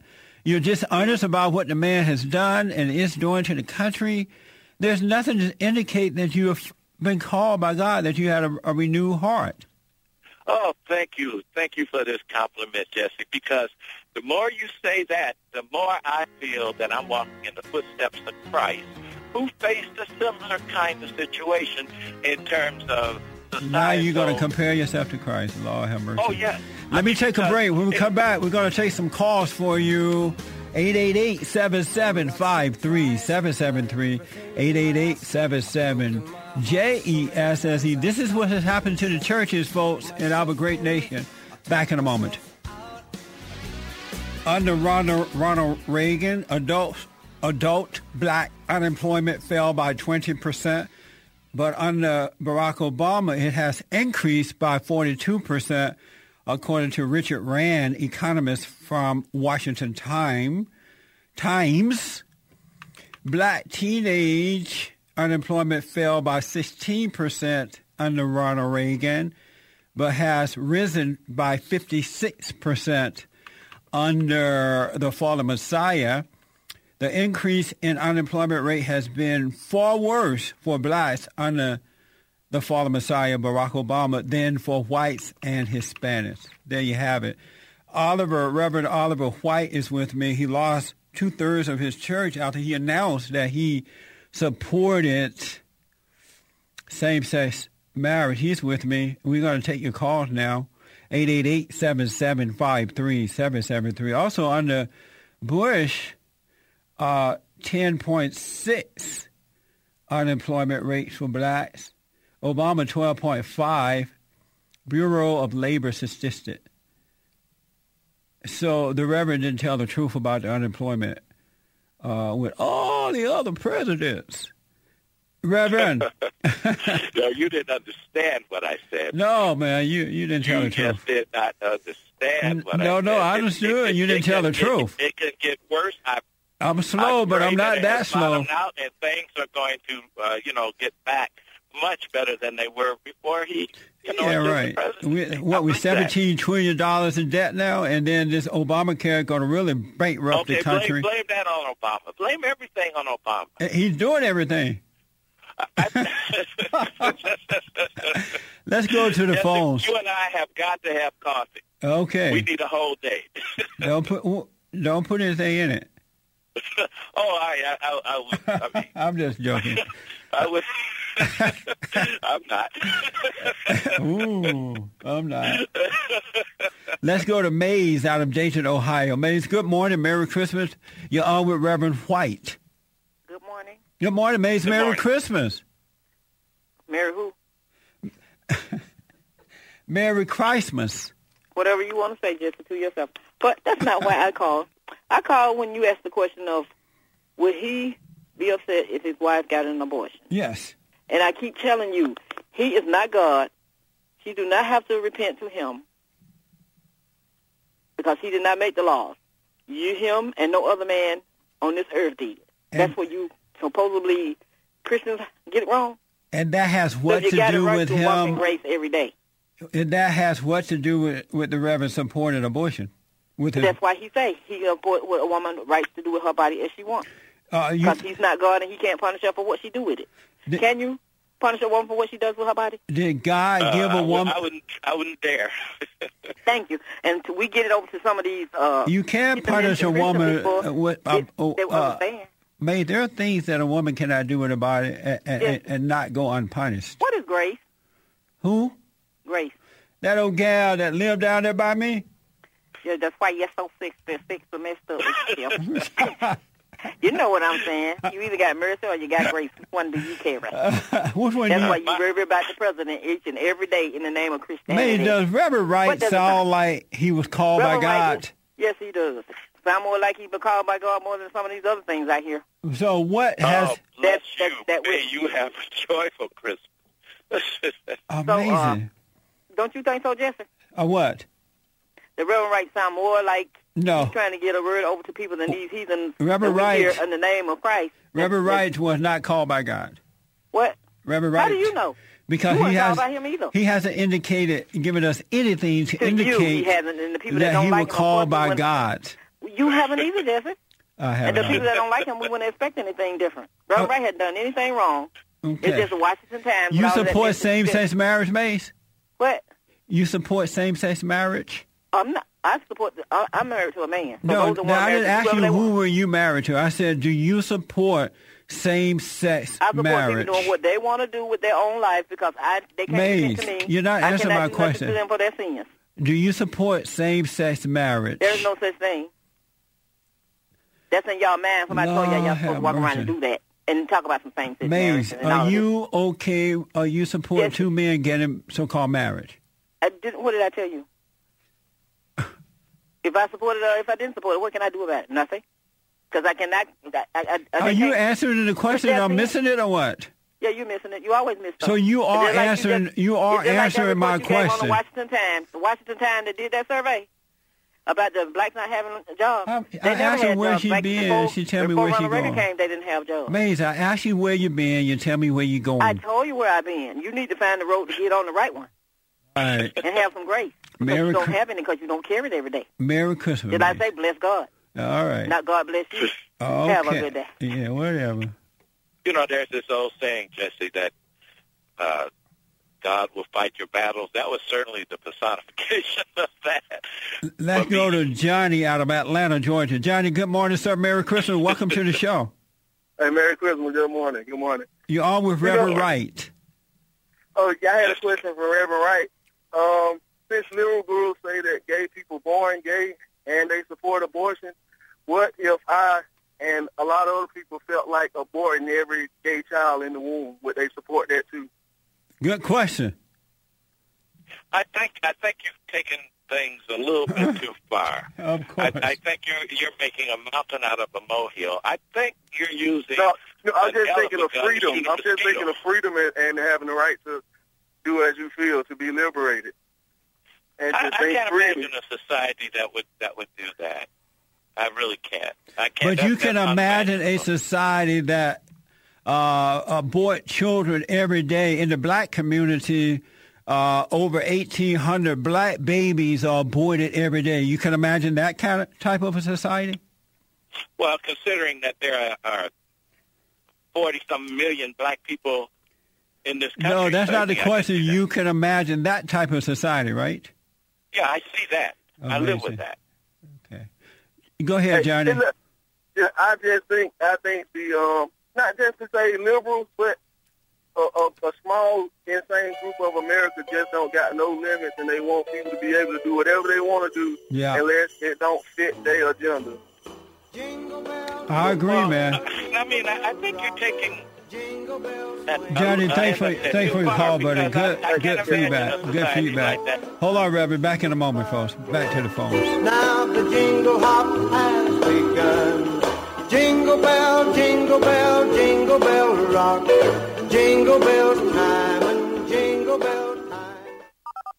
I am Jesse Lee Peterson, the founder and president of the Brotherhood Organization of a New Destiny, and our purpose is to rebuild the family by rebuilding the man. The problem in America today is that the families are broken, and they're getting worse instead of getting better.